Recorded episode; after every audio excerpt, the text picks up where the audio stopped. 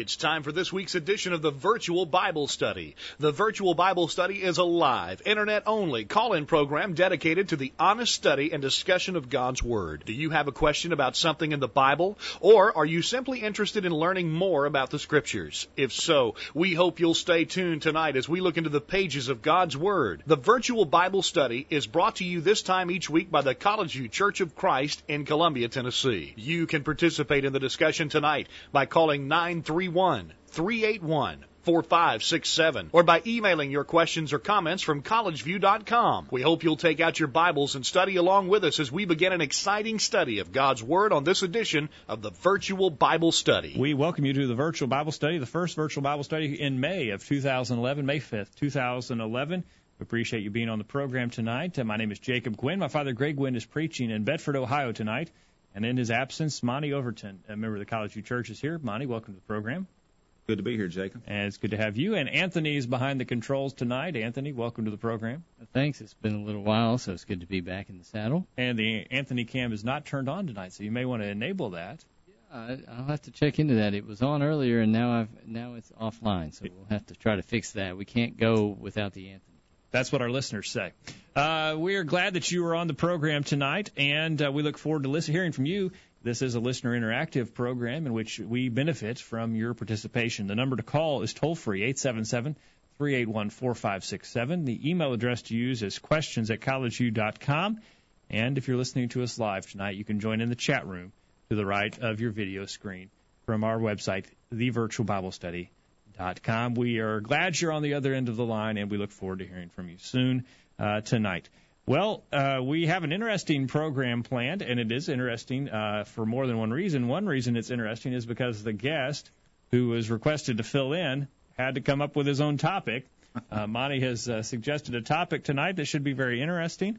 Um, we want to talk about one word responses uh, to various Calvinistic doctrines on the program tonight. Explain that to me, Monty.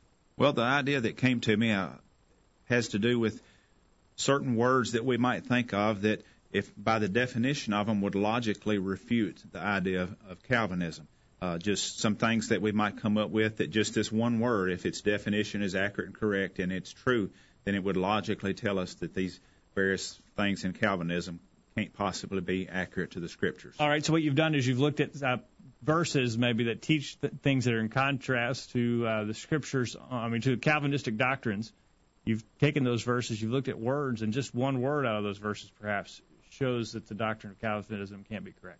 Well, that's true. Like uh, one of the things I was thinking of in that when we had a lesson a while back that was dealing with predestination. Well, the, if we understand predestination, if I understand what they're saying, they're saying that God has predetermined what we're going to do and how we're going to do it, right. and preordained that we're going to do various things in our life, or really, when they get down to it, all the things in our life. Mm-hmm. So, in effect, if that's the case, then when we think of the word sin, well, sin is a violation of God's law of, of, of, of not keeping and doing what God has told us to do. Well, if we're predestined and preordained to do things, we can't sin because whatever it is we do, if I mean, if I go out in the street and murder somebody, God's already predestined and preordained that I'm going to do it. Will that you did it was that. His will that I did you know, it, so it's not far. a sin. We'll talk about that, but people go as far as saying God wants people to do these sins. Mm-hmm. Uh, even they want God wanted uh, Judas to betray Christ. God wanted Christ to be crucified. Thing, uh, things like that. We'll talk about that as we go along in the program. But it is an interesting concept. Anthony, you gotta you you you're picking up what Monty's putting down tonight. Yeah, I had to admit I wasn't quite sure where we were going, but uh, but I I see where Monty's coming from, and it is kind of it's eye opening that just just some single words that we can look at from the Bible can really, uh, as Monty said, sort of fly in the face of of these Calvinistic doctrines that unfortunately so many people in in the world in the denominational world uh, hold to these doctrines or or the denominations that they're a part of teach these doctrines, and some of them may not even realize it. Oh, that's true. We'll talk about that as we go along in the program. Again, we want to hear from you on the phone, over email, or in the chat room tonight. Before we get into the dis- discussion, we ought to just give a, a fundamental overview of the doctrine of doctrines of Calvin. Uh, John Calvin, who lived in the 1500s, he saw things in the Catholic Church that he didn't like, Monty, and as a result, he came up uh, with this uh, standard of belief that uh, many in the Protestant world today continue to hold to uh, the doctrines that John Calvin developed in the 1500s. That's, that's right, Jacob. There's a lot of people that we talk to today of various denominations that submit or, or hold to these doctrines and they teach them and believe them. All right. Uh, those, uh, they're, again, wide ranging. Uh, many Protestant do- uh, denominations, they hold to these doctrines. And uh, the doctrines of Calvinism, of Calvin, the Calvinistic doctrines that we're going to talk about tonight, there are five, and they are represented by an acronym. And the acronym, uh, Anthony, is not a, a derogatory acronym where uh, you know people use it in derision. Those who hold to the doctrine uh, use the acronym to help uh, remember uh, the tenets of Calvinism as well. Right. It's it's uh, it's a helpful little acronym uh, of TULIP. So TULIP. The, each of those letters represents uh, sort of a, a key tenet of, of the ideas of Calvinism. All so right. it's handy to remember that. All right. Calvinism is uh, defined by the the tulip uh, flower, the T in tulip. Anthony, what's that stand for? Uh, man, you really put me on the Okay, spot here, know, but I got, but I think I can get it. go you, for it. You know, I like trivia, so Okay, uh, although not trivial subject matter, but uh, total hereditary depravity. Bingo, you got it. Uh, total hereditary depravity. That means, uh, uh, Monty, and we'll we'll get into it more. But it means that we're totally depraved uh, from birth. Hereditary depravity, totally depraved. You're absolutely 100% wicked to the core when you're born. There's absolutely nothing you can do in a direction towards God to try and serve God, try and please God in and of yourself. You're totally depraved. That's what the T stands for. Uh, the U in TULIP, uh, Monty, what does that stand for? It stands for unconditional election. And that's logical because if you're totally depraved and you can't do anything in the direction of God because you're wicked to the core from birth, then God's going to have to choose for you to serve Him because you can't because you're totally depraved. Correct. You, God has got to choose you, and it's unconditional. There's no, no no no merit on your part. God just chooses who He wants to be saved. He wants Monty to be saved. He wants Anthony to be lost. God's doing the choosing. Unconditional election. And then we've got the L in the tulip doctor. Oh, that we've got Anthony stumped on that one. Uh, L, Monty, what does L stand for in the tulip? It stands for limited atonement. limited atonement. Uh, that means that if God is choosing Monty to be saved and Anthony to be lost, then Jesus only died for Monty. He didn't die for Anthony. Therefore, Anthony couldn't be saved if he wanted to because Jesus only died uh, for you. So we've got the T, the U, the L. The next is the I. Mon- uh, oh, we're still stumped on the, the controls tonight. I think I might have the P. Well, okay, but we'll get well, the I. Uh, Monty, the I is irresistible grace. You understand what that that is? That's right. If we have no, if we're not able to do anything about it, as we was talking about with total hereditary depravity, then irresistible grace means that when God shines His grace on us, we couldn't not be saved if we tried to. There's nothing we could do. It's can't just totally it. irresistible. You just get swept we're, along We're and- swept up with it, and overwhelmed by it, and that's just the way it is. All right, that is the irresistible grace. And then we have the final uh, tenant, uh, number five, the P in tulip. I, I better get this one right. It's perseverance of the You saints, got right? it. You've got it. All right, uh, two for five isn't too bad. Uh, Forty percent. Uh, to- perseverance of the saint, Monty. Well, what the idea behind perseverance of the saints is that if God has chosen us to be saved, and we're saved now, there's nothing we could possibly do to change that. We couldn't be lost if we wanted to. I could take up the notion I want to be an axe murderer and go out and just start killing people, but that's not going to affect my salvation because of this idea of perseverance of the saints. It's funny you mentioned that. There's a preacher who's even said that you could be a murderer and you could die in the act and still uh, go to heaven. So those are the tenets of Calvinism tonight. We believe each and every one of them is contrary to the Scriptures and in violation with what the Scriptures teach. We'll talk about that. And Monty, you believe you've got one-word answers for each one of those tenets that show that uh, they cannot be correct. And so we look forward to hearing from you. Uh, earlier today, we sent out an update, and we did ask you to consider one word answers to the five tenets of Calvinism. They were listed in your update email if you're subscribed to our update list. And Anthony got the email and came up with the goose egg tonight. It uh, stumped him, and it stumped many of our listeners. But if you'd like to send in your answers, we'd like to hear from you tonight on the program. Beginning with the T in the tulip doctrine, total hereditary depravity. Let's just again go over uh, the doctrine and what it means. Uh, total hereditary depravity. Uh, Edward Hiscox, in his Standard Manual for Baptist Churches, says about total hereditary depravity being by nature utterly void of that holiness required by the law of God, positively inclined to evil, and therefore under just condemnation without defense or excuse. You're totally inclined to evil. There's nothing in you that's good, Monty, from the day that you were born. You're born totally evil. Uh, Loraine Boettner and the Reformed doctrine of predestination says fallen man is so morally bl- blind that he un, uh, uniformly prefers and chooses evil instead of good, as do the fallen angels or demons. You're so totally uh, depraved. Goes back to inherited sin from Adam, Monty. When Adam sinned, then we inherited his sin and an inclination towards evil, and we're totally uh, evil. We uniformly, uh, Loraine Boettner says, choose and prefer evil instead of good. That's right. Um, as I was reading today, I was reading through in the book of Ezekiel in chapter 18, beginning in verse 19. It talks about this inherited sin concept. Apparently, some people back here during this time frame had some notion of that or believed in some that to some extent or another. But in verse 19 of Ezekiel uh, chapter 18, it says, Yet you say, Why should the Son not bear the guilt of the Father? Because the Son has done what is lawful and right, and has kept all my statutes and observed them, he shall surely live. And in verse 20 says, The soul who sins shall die, the Son shall not bear the guilt of the Father, nor the Father the guilt of the Son. The righteousness of the righteous shall be upon himself, and the wickedness of the wicked shall be upon himself. So to me, a one, a one word answer refuting this idea of total hereditary depravity would be the word righteousness. Uh, it says here the righteousness, this, the son's not going to die because he's righteous. Or, or another one word answer that it, gave, it gives in this passage could be wickedness or wicked, because it says the wicked person shall bear his wickedness upon himself. The, the righteous person doesn't have to answer for someone else's wickedness. And this idea of total hereditary depravity tells us that we would be inheriting the sins of our forefathers all the way back to what we refer to as the original sin with Adam. Well, this scripture here tells us that's not the way God looks at it. He doesn't deal with that. He looks at righteousness and he looks at wickedness. He doesn't look at inheriting these things. All right. And what was the passage again that you referenced there? Ezekiel chapter 18, beginning in verse 19, and it goes all the way through verse 32, discussing this concept. Uh, even in goes, well, some of this other we'll discuss maybe in another point later but he, he talks about this all the way through about how the righteousness the righteous shall receive their reward and the wicked shall receive theirs. Yep. and it's not got anything to do with any of my ancestors activities. Ezekiel 18 verse 20 again the soul that sinneth it shall die. The son shall not bear the iniquity of the father neither shall the father bear the iniquity of the son. The righteousness of the righteous shall be upon him and the wickedness of the wicked shall be upon him.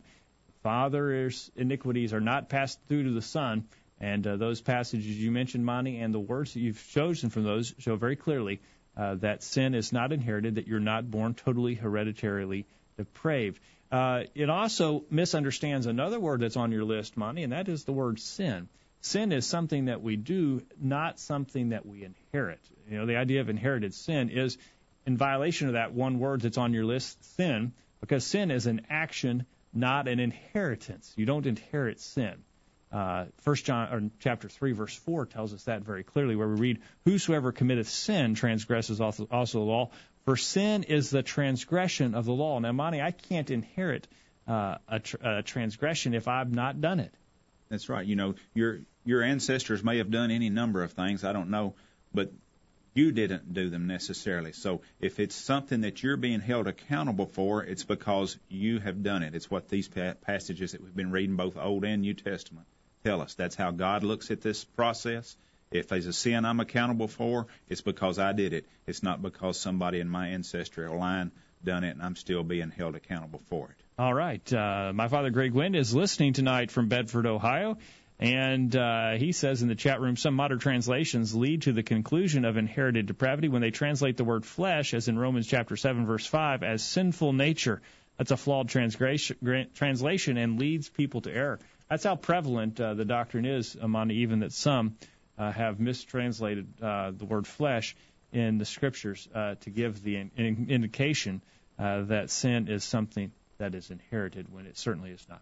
Okay. Uh, another one word I don't believe is on your list, Monty, but is a word that uh, could very easily be used uh, for uh, this discussion is the word children. How would we do that? Do you know? I don't know. Explain well, that let me, explain that to uh, explain that to you. Uh, children are innocent of sin. In fact, Jesus instructs that we should become like little children in Matthew chapter 18, beginning in verse 1. At the same time came the disciples and Jesus, saying, Who is the greatest in the kingdom of heaven? And Jesus called a little child unto him, and set him in the midst of them, and said, Verily I say unto you, except you be converted and become as little children, you can shall not inherit or enter into the kingdom of heaven. Whosoever therefore shall humble himself as this little child, the same is the greatest in the kingdom of heaven. And who shall receive one such little child in my name receiveth me. You know, that reminds me, since you brought that point up, there was a fellow I was discussing this concept with one time, and something was said about children, and I was talking about the innocence, the innocence of children and how they were safe because they hadn't sinned or anything like that. And uh, that's not what he believed. He believed that he, a child, even from birth, if it died, without having been selected by God for salvation would be condemned to hell for eternity, even though Jesus has told us that we need to be like little children. So why would I want to be like a little child if, if it doesn't have any chance of going to heaven? Exactly right. Another passage that's very clear on this is, is uh, uh, 106 Psalm beginning of verse 37. 136 Psalm beginning verse 37. Yea, they sacrifice their sons and their daughters unto devils and shed innocent blood, even the blood of their sons and of their daughters, whom they sacrificed unto the idols of Canaan, and the land was polluted with blood. Notice in uh, the 106th Psalm there, beginning verse 37, that it references these people sacrificing their children was, was something that was prevalent in the Old Testament times. But notice how God describes it. That he, they were innocent. He, they shed innocent blood. Now, I contrast this idea that these are this is innocent blood that Jesus says we should become like little children. I contrast that with what people are teaching about predestination. For instance, Loraine Boettner says fallen man is so morally blind that he uniformly prefers and chooses evil instead of good, as do the fallen angels or demons. Now, God says that children are innocent, sons and daughters are innocent, and yet uh, Loraine Boettner says, yep, you're just totally morally depraved. You are not innocent. We're going to take a break, and we'll continue the discussion of one word responses to the doctrine of Calvinism on the other side. We'd like to hear from you. 877 381 4567. Email questions at collegeview.com or join in the chat room with other listeners tonight on the program. Don't go anywhere.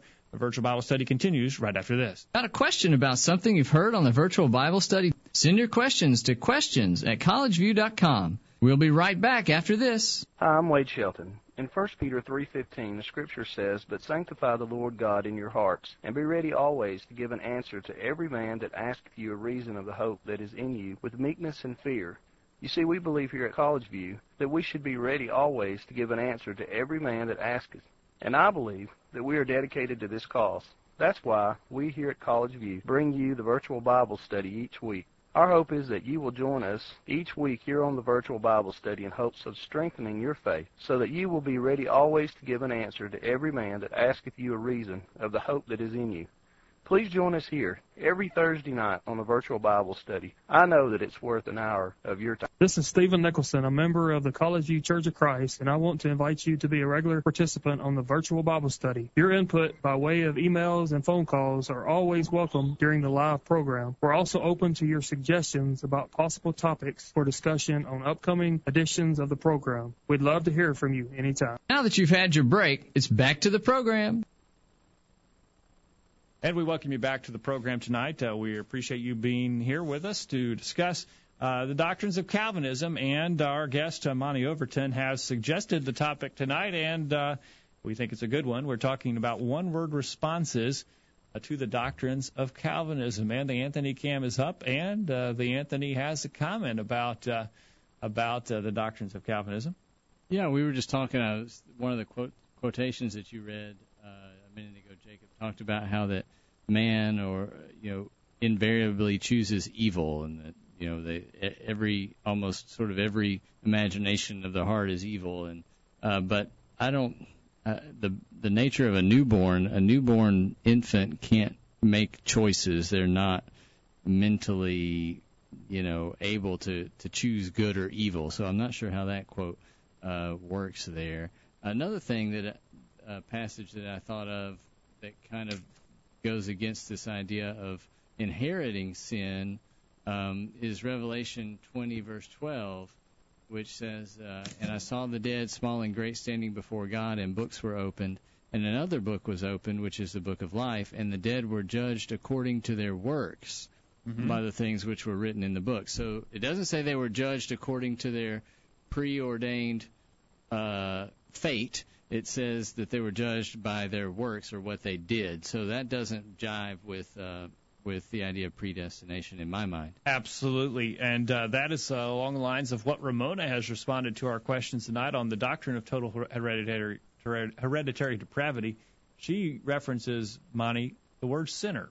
One is a sinner because he sins, according to 1 John chapter 3 verse 4, which we referenced earlier. The soul that's or the uh, the whosoever com- uh, committeth sin transgresses also the law, for sin is a transgression of the law.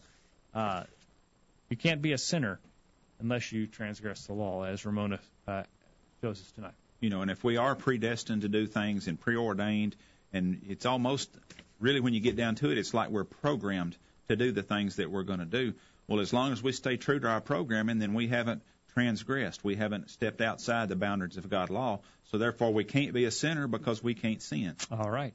We look forward to hearing from you. 877-381-4567. Email questions at collegeview.com. If you're not logged in, the chat room tonight is very easy at the bottom of the chat window.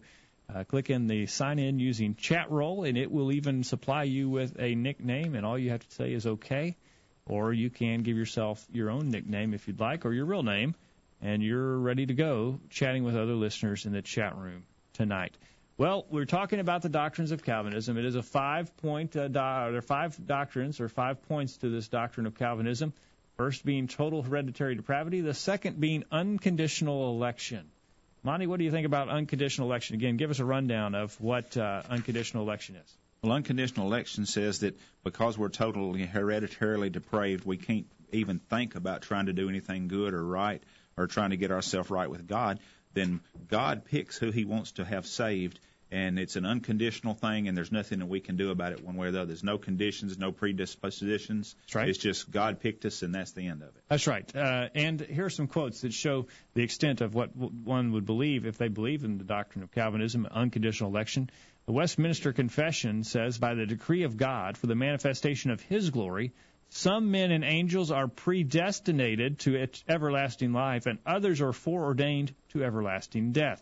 Do you catch that, Anthony? The Westminster Confession says God has chosen who he wants to be saved and who wants to be lost. Some men and angels are predestined to everlasting life, and others are foreordained to everlasting death, and this is by the decree of God.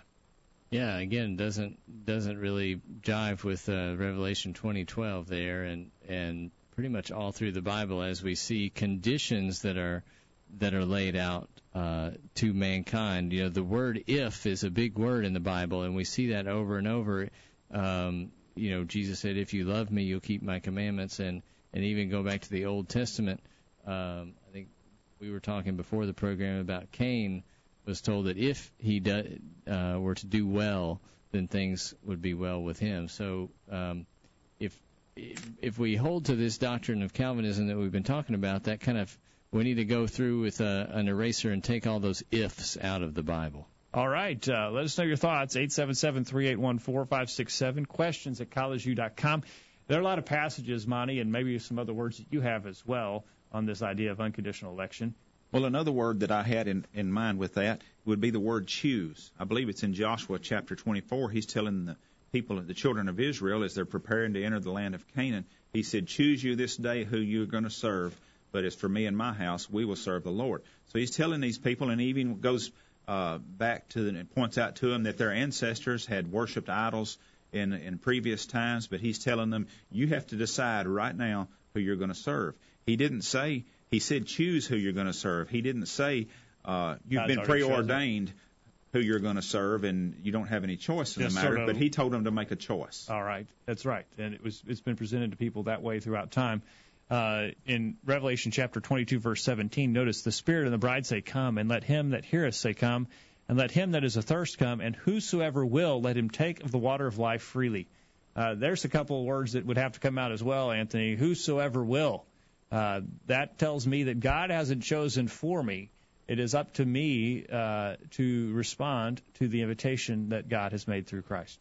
Right, and you know, just even a simple passage like Mark 16:16 that uh, whosoever believeth and is baptized shall be saved, but he who believeth not shall be damned. So there we have a choice that has to be made. So we either choose to be to believe and be baptized and therefore be saved, or we choose not to believe. All right. Uh, we look forward to hearing from you over the phone, over email, or in the chat room tonight as well. Monty? You know, another word that would refute unconditional election, it, to, to me, is the word submit. Mm-hmm. In James chapter 4, verse 7, it says, Therefore submit to God, resist the devil, and he will flee from you. So we could also use that word resist there also. But in this passage, it tells us that we have to submit to God.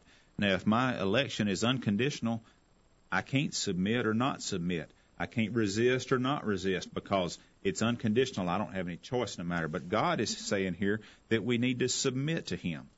You know, we have to uh, give up our will and and apply ourselves to making His will what we're going to do, and we resist the devil. What He's saying there is we give up our idea that we, our passions or pleasures that we want to, our sinful desires, resist the devil, get rid of those things, and that that'll flee from us. So if we can submit or resist, then it's not an unconditional re- election.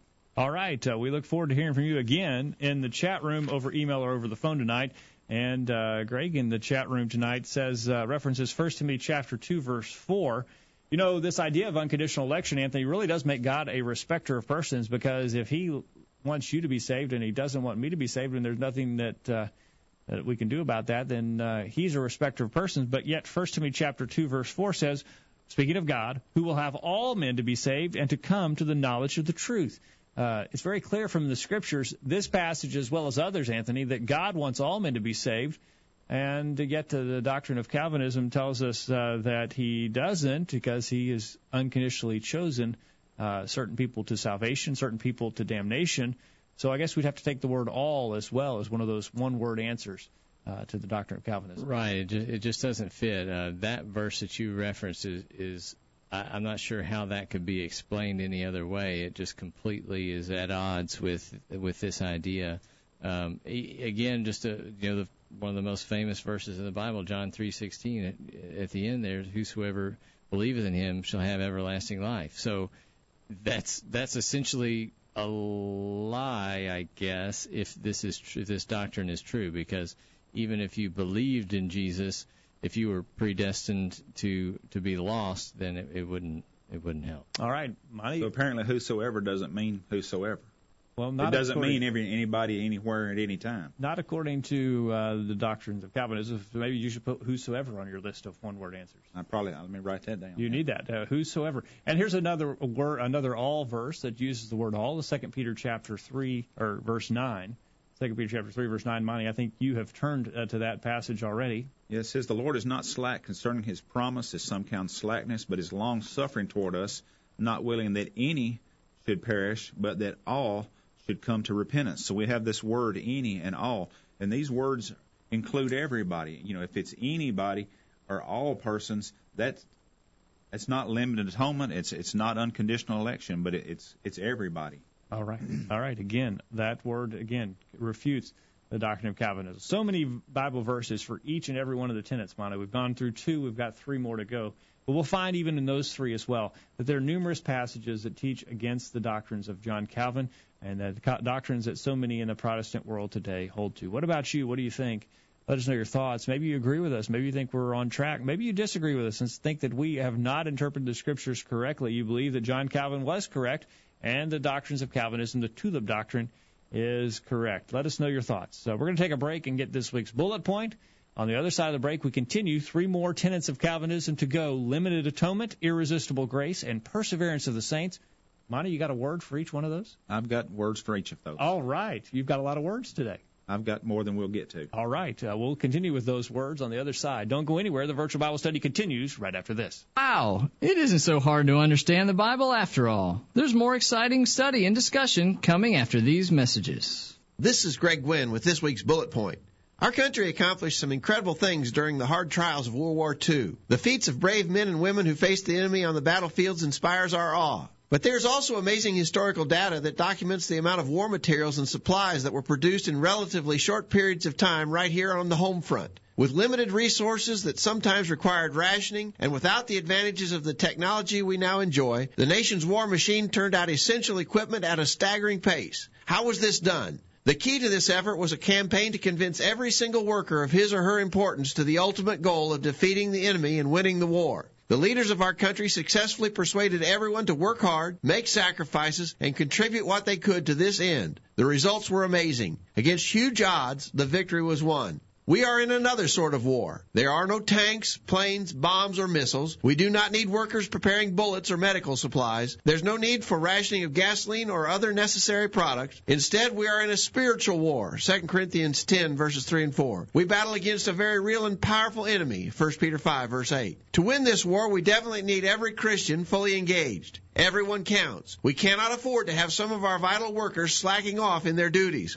We must all endure hardness as a good soldier of Jesus Christ. 2 Timothy 2 verse 5. Diligent effort, significant sacrifice, and determined commitment to the cause are essential. Every Christian serves in a critical capacity. Ephesians 4, 15 and 16. Some might suggest that the odds against us are overwhelming. But in truth, with God on our side, the enemy is doomed. As Elisha told his fearful servant, quote, Fear not, for they that be with us are more than they that be with them. 2 Kings 6, verse 16. That's this week's bullet point. Think about it. Hi, my name is Bob Tidwell, and I want to remind you that the virtual Bible study provides a great opportunity to use your computer for something good. So turn off the TV and gather your family around the computer each Thursday night for the virtual Bible study. God's Word has the answers. Let's get back to studying it. The virtual Bible study rolls along. And we're back on the program tonight. We appreciate you for being there. We'll remind you this program is brought to you by the College View Church of Christ in Columbia, Tennessee. You can find out more about us by visiting our website, thevirtualbiblestudy.com or collegeview.com. If you've never been to our website, we would encourage you to check it out. Lots of good information there. And over five years, almost six years of the virtual Bible study programs available for your disposal there. Also, if you are in the Columbia, Tennessee area, maybe traveling through, we would encourage you to come and worship with us at your earliest convenience. We meet on Sunday mornings at 9:30, Sunday evenings at 6 o'clock, and Wednesday evenings at 7 o'clock. You'd be our welcome guest at any of these assemblies. We'd encourage you to come and join us at the College View Church of Christ in Columbia, Tennessee. As we talk about the doctrines of Calvinism tonight, the tenets of Calvinism, there are five. We've talked about total hereditary depravity, unconditional election. Now we have three more to go. And Monty, you've got one word answers for all of them. I have one word answers for all of them. Well, that's good. We'll look forward to hearing from those. Uh, we have some an answer a question in the chat room or in the email tonight that I missed. We've we've passed over it, and uh, I'm not as I'm not as quick on the draw as my father is on the emails. I don't keep up with those quite as good. Uh, it was not even on my screen, but it is now. Uh, Jim asked a question. He says a difficult question I've heard asked many times is, if we are not totally depraved, why do we have to? Why do we not have to teach our children to sin? Anthony, did you get that? If we're not totally depraved, why do we not have to teach our children to sin? For instance, uh, someone was, you know, since your, ch- your your children are not born walking, you have to teach them how to walk. But you don't have to teach your children how to sin. So therefore, does that mean that they're born sinners? Because other things that you, you, your children aren't born talkers. You have to teach them how to talk. They aren't born um, bicycle riders. You've got to teach them how to ride their bike. But they you don't ever have to teach them how to sin. Does that mean that they're born sinners, totally depraved? No, I mean it's possible to learn. Uh, I mean, it's an interesting uh, little um, quandary there, but it's really not a quandary. I mean, there's lots of things that we can learn without actively being taught. They could learn to sin by seeing people around them sin, uh, and Oh. and just mimicking that. That's one possibility. The other thing is that ignores the existence of of Satan and and temptation, um, as we read about in the Bible as well. But we don't have to teach our children to sin. They can they can pick it up from the environment around them. Okay, all right. I don't know if that's an adequate answer. I was going to make an argument similar to what Anthony said, but we do teach our children to sin because all of us are sinners, and from time to time we do things that we shouldn't do, and our children will see us do that, just like they see us walk, as, and they learn to walk somewhat by watching us. They learn to talk by listening to us talk. Uh, if they hear us saying things that we shouldn't say, we have in effect taught them Okay. to say those bad things. They're learning by example. They're learning by our example. We may not we may not be wanting to teach them to sin, but but the fact that we do sin and they see that in us and they imitate us, they see us give in to our our carnal desires rather than discipline ourselves and overcoming them. And so, in effect, we have taught our children to sin. All right, so that's good. Um, and it is you mentioned a desire. We can put it on a physical level. You know, we don't uh, we wouldn't teach our children to be obese, but they may have that that appetite and that desire. and uh, therefore uh, they weren't born obese, but uh, through their desires and their yielding to those desires, they have become so. Same with with being a sinner as well. You know, I can see you talking about the desire to eat. I can see that in my grandchildren. One of my grandchildren doesn't eat all that much, and she's not particularly. I mean, you can't get her to eat too much. Mm-hmm. The other granddaughter, you have to be careful about what she eats because she'll eat all day long if you let her. So we have desires built into us that God, and God also, when He gave us those desires, gave us proper means for fulfilling them. Mm-hmm. And so when our children see us fulfill our desires in an inappropriate way that's not described by God as being the correct way, then we've taught them to sin. And we have the desires, and the desires aren't sinful, but the improper fulfillment of them is what is sinful. And so that's what we have to teach them, is to fulfill them properly. All right, we appreciate that question, Jim, and uh, hopefully those answers are helpful. We've talked about total hereditary depravity, unconditional election, and the next uh, tenet of Calvinism is the L in the tulip, limited atonement. Uh, that is, uh, Monty, that uh, if God chooses certain people to be lost, certain people to save, then He has sent Jesus to die for those who will be saved. He's only li- And only Jesus- for those. only for those, not for anybody else. Jesus has just died uh, for those who will be saved. Uh, the Reformed doctrine of predestination says if God has elected some and not others to eternal life, then plainly the primary purpose of Christ's work was to redeem the elect. You've got a few one-word answers. Well, I've got a couple of them. Uh, we've already used them in talking about unconditional election some, but if we look in uh, uh, 1 Timothy chapter 2 verses 3 and 4, it talks. It says, "God, our Savior, who desires all men to be saved and come to the knowledge of the truth." So I would use the word "all" there as a as a one-word answer to this idea of limited atonement. It's not limited because God have provided that atonement for all men in 1 Timothy chapter 2 and verses 3 and 4. And as we talked about a minute ago in 2 Peter chapter 3 and verse 9, it talks about how God is not willing that any should perish, but that all should come to repentance. We've used those words any and all. God has said, I don't want anybody to be lost. He's not willing that any should perish, but he wants all or everyone to come to repentance. So the atonement can't be limited if God's provided it for anybody or for all people. All right, all right. I've got a couple words that I'd add to your list as well. You said any and all. How about uh, whole? The whole. Uh, First John chapter two verse two.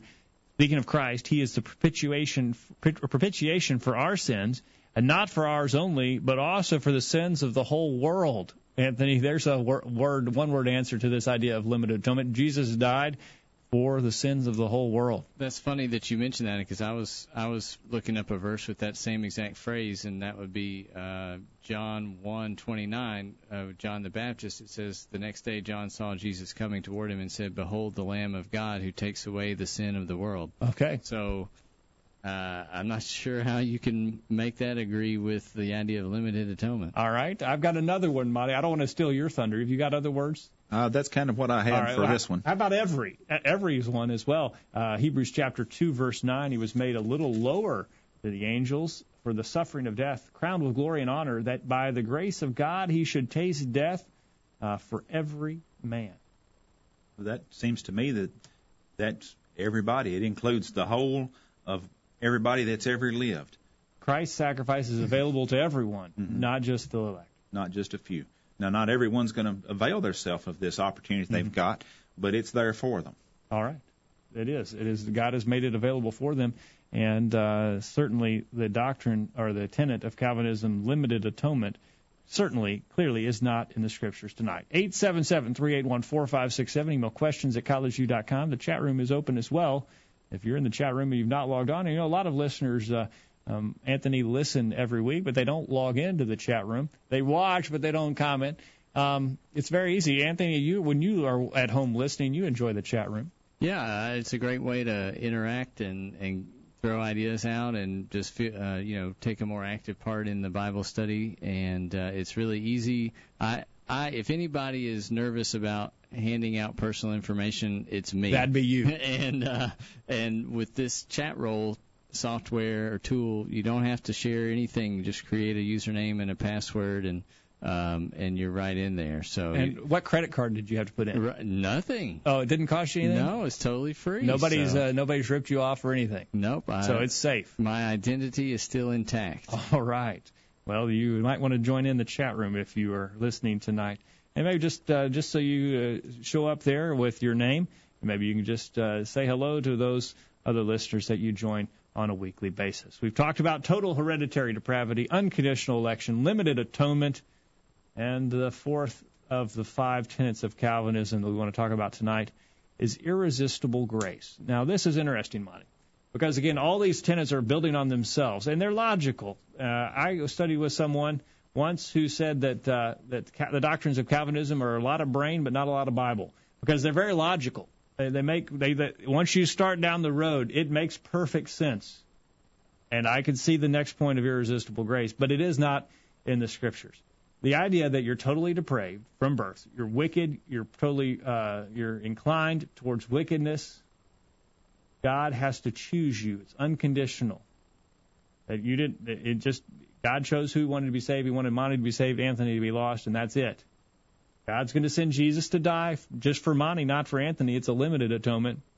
And then the fifth is irresistible grace. That is, since you're totally wicked, if God's going to save you, He's going to have to save you against your will. Whether you like it or not. Whether you like it or not, kicking and screaming, you're going to be saved. You can't resist it. It's irresistible. There's nothing you can do. And Hiscox Standard uh, Manual for Baptist Churches, he says that regeneration consists in giving a holy disposition to the mind that it is effected in a manner above our comprehension by the Holy Spirit in connection with divine truth so as to secure our voluntary obedience to the gospel. There's nothing you can do. You can't resist it, as Hiscox says. The Westminster Confession says this effectual call to salvation is of God, free and special grace alone, uh, is, of, of God's free and special grace alone, not from anything at all foreseen in man who is altogether passive therein, until being quickened and renewed by the Holy Spirit, he is thereby enabled to answer this call and to embrace the grace offered and conveyed by it. You're totally passive. Therefore, it's irresistible. God wants you to be saved, Monty, and there's nothing you can do. Um, and uh, in um, and so we see God and according to this doctrine, God's grace is irresistible. But what does the Bible say about it? Well, and when I think about this word irresistible grace, the, uh, the first word that came to my mind thinking about that would be the word almost. And the reason I thought of that is because Paul, through the direction of the Holy Spirit, is in his defense as he's before King Agrippa, and he talks to him. And in verse 27 of Acts chapter 26, Paul says, King Agrippa, do you believe the prophets? I know that you believe. And then it says, Then King Agrippa said to Paul, You almost persuade me to become a Christian.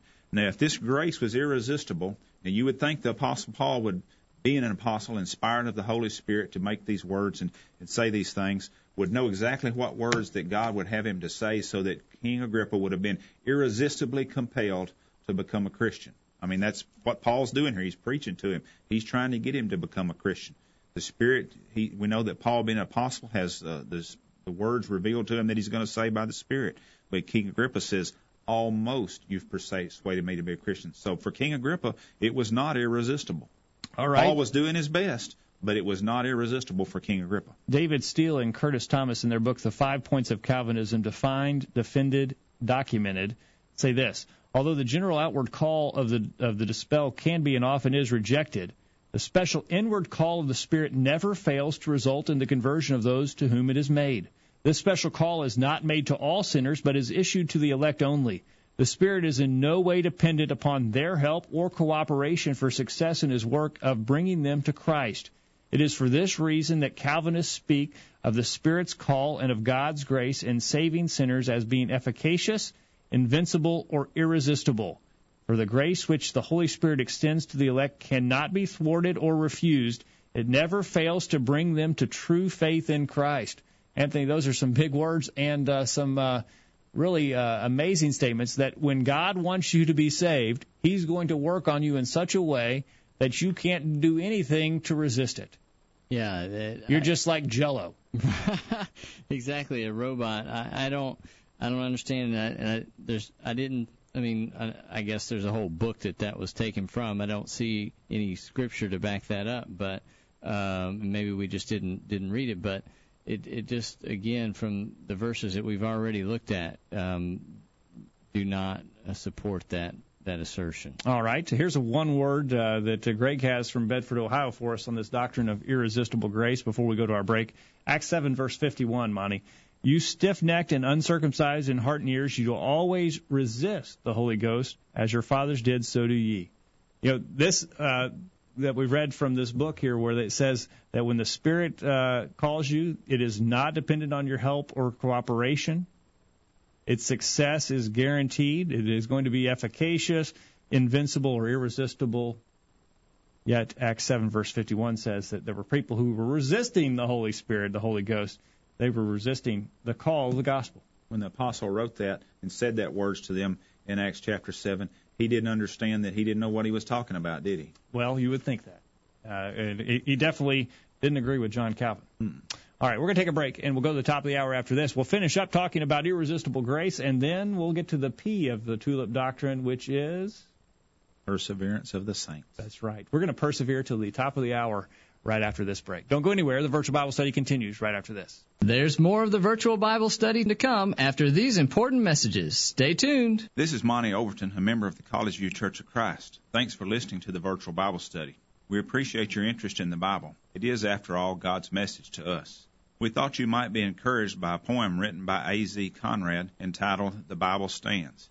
It goes like this Century follows century, there it stands. Empires rise and fall and are forgotten, there it stands. Dynasty succeeds dynasty, there it stands. Kings are crowned and uncrowned, there it stands. Emperors decree its extermination, there it stands. Atheists rail against it, there it stands. Agnostics smile cynically, there it stands. Profane, prayerless punsters caricature it, there it stands. Unbelief abandons it, there it stands. Higher critics deny its claimed inspiration, there it stands. The flames are kindled against it, there it stands. The tooth of time gnaws but makes no dent in it, there it stands. Infidels predict its abandonment, there it stands. Modernism tries to explain it away, there it stands. My name is Rick Harris, and I love to listen to the virtual Bible study. I hope you'll join me and many others in this weekly Internet Bible study group. Be sure to listen every Thursday night. See, I told you we'd be back. The virtual Bible study continues. And we are back. We have Monty Overton filling in for my father and Anthony Petrachko behind the boards in the magic booth tonight. And we look forward to hearing from you in the remaining minutes of our program tonight as we look at one word answers. Bonnie, your idea, you're, you're sort of sort of short on words. You just one word answer. Huh? Not very ver, ver, verbose, I guess would be the word. Right? That's right, Anthony. Yeah, that, that, That was, was a good word. I don't know what it means, but it was I a don't good know word. either. I don't know where it came from.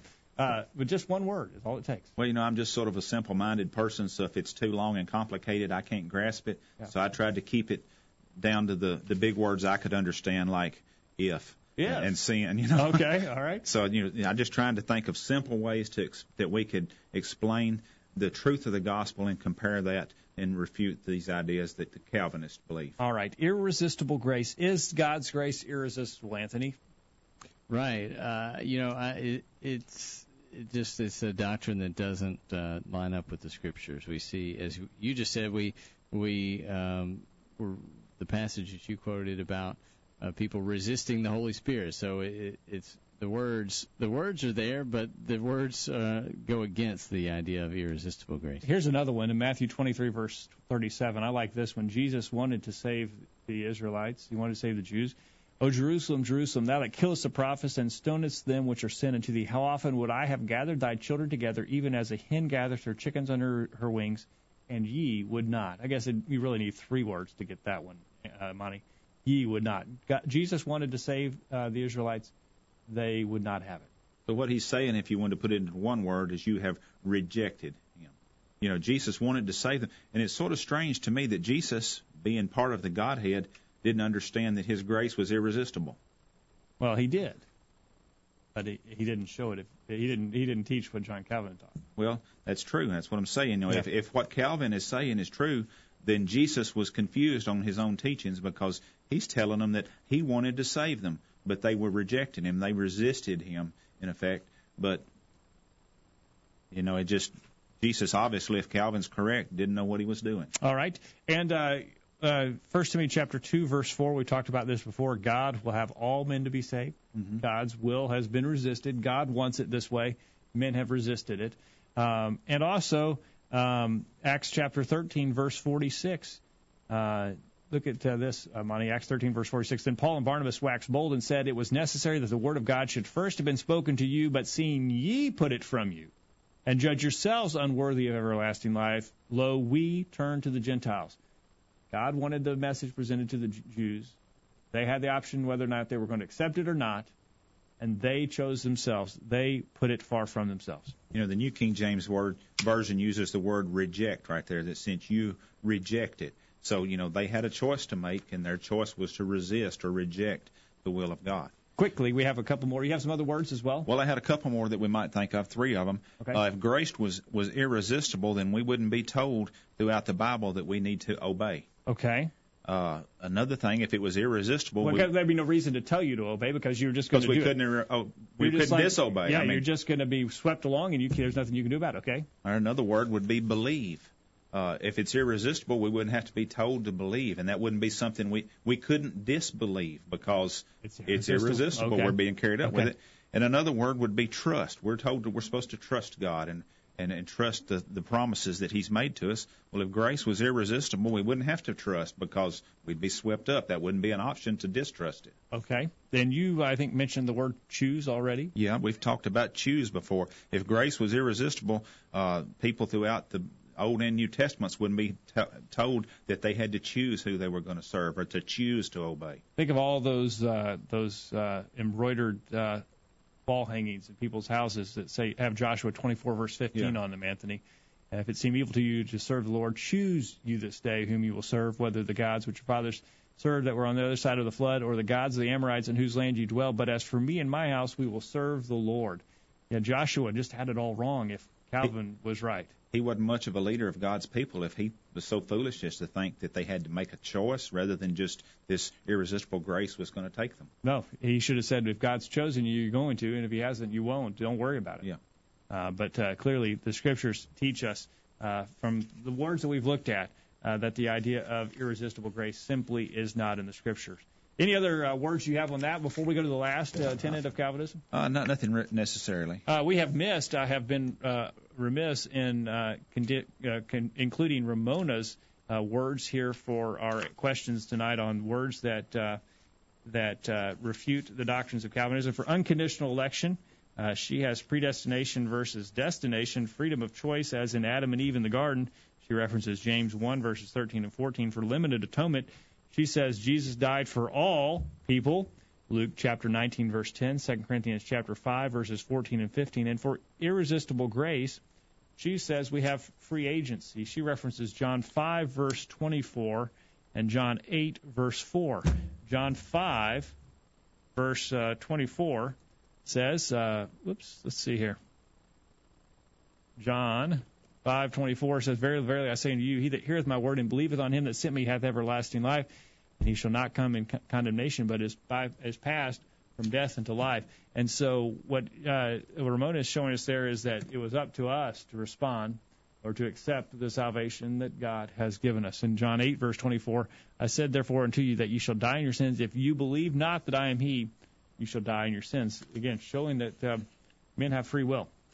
So we appreciate Ramona for those comments tonight. The last and final of the five tenets of Calvinism is the perseverance of the saints. Monty, explain that. that those, those are some big words as well. What about that?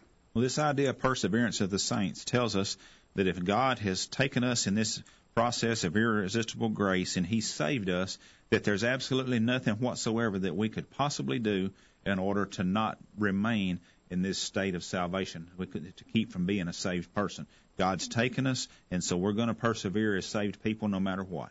All right. There's nothing you can do to resist it. The Westminster Confession puts it this way They whom God has accepted in his beloved, effectually called and sanctified by his Spirit, can neither totally nor finally fall away from the state of grace, but shall certainly persevere therein unto the end and be eternally saved. Anthony, again, this is one of those logical things. Uh, if you are chosen by God, you're totally depraved, wicked, there's nothing you can do that's right. God chooses you unconditionally. He sends Christ to die for you and not for the, anyone else. You can't resist the grace, then certainly it's logical to conclude that you couldn't fall away because God's done all this and you're done. Right, as you said earlier, the the doctrine in is internally logically consistent within itself. It, it makes sense, and this last point, the P of tulip, kind of has to follow logically uh, for if if the preceding ideas are are true. So, Uh, all right, here's one uh, that uh, Sam Morris, uh, who's a, a Baptist preacher, he made a famous quote. He says, "We take the position that a Christian's sins do not damn his soul the way a Christian lives. What he says, his character, his conduct, or his attitude towards other people have nothing whatever to do with the salvation of his soul." All the prayers a man may pray, all the Bibles he may read, all the churches he may belong to, all the services he may attend, all the sermons he may practice, all the debts he may pay, all the ordinances he may observe, all the laws he may keep, all the benevolent acts he may perform will not make his soul one whit safer. And notice this all the sins he may commit, from idolatry to murder, will not make his soul in any more danger. The way a man lives has nothing whatever to do with the salvation of his soul. An amazing quote. And it certainly is a quote that those who would hold to the doctrine of Calvinism, if they're going to be consistent and logical, Anthony, would have to agree that it doesn't matter how you live in any way whatsoever, you cannot be lost. Right, and I, I don't see I don't see that taught in the New Testament. There's just far too many warnings uh, against sin, and and far too many um, passages. I mean, just think about you know the idea of Jesus teaching about about hell and and warning about that. If there's nothing you could do to go there, then none of that really makes much sense. All right, uh, let us know your thoughts. One word answers to the idea of the perseverance of the saints.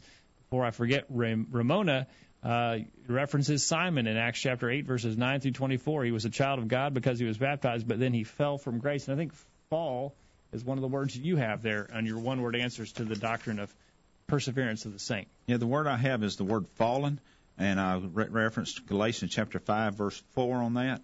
Uh, it says, uh, You have become estranged from Christ. Estranged would be another good word there. You who attempt to be justified by the law, you have fallen from grace. Well, it, Paul obviously didn't understand that people couldn't fall from grace because he's telling these people they did. Also in Galatians chapter 5 and verse 1, he uses the word stand. He says, Stand fast, therefore, in the liberty by which Christ has made us free, and do not be entangled again with the yoke of bondage. So he's telling these people they have to stand in the in the liberty that God's given them, otherwise they'll be entangled again in this yoke of bondage. He's telling them you can be lost. You can go back, fall back into this bondage. He's saying you can fall from grace. Okay. If if you don't uh, stay and and do what you're supposed to do. All right, uh, other words that you have?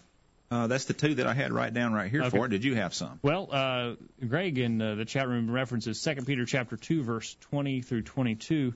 Uh, I guess he has the word again highlighted here from Second Peter chapter 2 verse 20 through 22. For if they have escaped the pollutions of the world through the knowledge of the Lord and Savior Jesus Christ. That describes a Christian, doesn't it, Monty? Mhm, I would think so. the, no- uh, pollutions of the world through the knowledge of the Lord and Savior. My, uh, you're not a sinner anymore. Right. Okay? Now, if they are again entangled therein and overcome, the latter end is worse with them than the beginning, for it had been better for them not to have known the way of righteousness than after they had known it to turn from the holy commandment given uh, to them.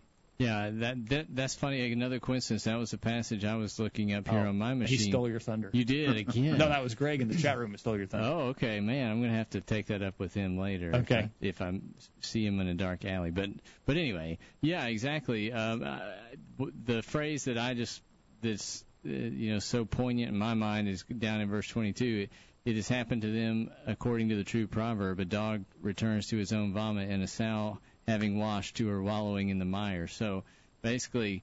You you know it's saying you were clean at one point and then now you're back in the mud. So that analogy doesn't make any sense. It makes no sense at all. Right. It can't make any sense. First Timothy chapter four verse uh, one through three has another list for your another word for your list there, Monty. Depart. Now the Spirit speaketh expressly that in latter times some shall depart from the faith, giving heed to seducing spirits and doctrines of devils, speaking lies and hypocrisy, having their conscience seared with a hot iron, forbidding to marry, and commanding to abstain from meats which God created for them to be uh, created to be received with thanksgiving of them which believe and know the truth. Talks about people departing from the faith, Monty, that tells me that they were in the faith and they've left it. They've departed from it. Well, they can't depart if they never were there. That's right. You know, I can't depart from Columbia without first coming to Columbia so that I can be there to depart from it. Another, so I can't depart from the faith if I haven't already been in the faith. If I hadn't already been saved, I can't depart from that salvation. Hebrews 3 verse 12 uses the same word, take heed, brethren, lest there be in any of you, of you an evil heart of unbelief in departing from the living God. You know, that word unbelief there, we could put in our one word things back to irresistible grace. If grace is irres- irresistible, there's no way we could not believe. Okay. Well, that wraps it up, Monty. And we spent a whole hour talking about one word answers to the doctrine of Calvinism. You know, and when you get down to it, with the one word answers that we've had, logic would dictate from any of these one words that this doctrine of Calvinism is a false doctrine, not shown in the Bible, not approved by God. All right. Well, we do appreciate uh, you coming up with the, to- uh, the topic tonight, Monty, and for your efforts in getting prepared for it and for joining us on the program tonight. Well, thank you. I appreciate the opportunity to be here. Thank you. And Anthony, thank you for being behind the controls. Good to have you uh, at the wheel tonight. Yeah, it's good to be here as always. And uh, thank you for listening to the program and for your participation.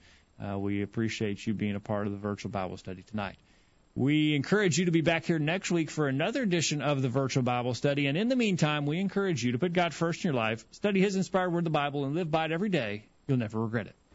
Thanks for listening to the virtual Bible study brought to you by the College View Church of Christ. The College View Church of Christ meets at 1618 Hampshire Pike in Columbia, Tennessee. If you are in the Columbia, Tennessee area, we encourage you to worship with the College View Church of Christ on Sunday mornings at 9:30 and on Sunday evenings at 6 o'clock. The College View Church of Christ also welcomes you to attend their Wednesday night Bible studies at 7 o'clock. If you have any questions about something that was said on tonight's broadcast or would like more information about the College View Church of Christ, please call 931 381 4567. That number again, 931 381 4567. Or for more information on the internet, visit collegeview.com. Be sure to tune into the virtual Bible study this time next Thursday for another informative study of God's Word.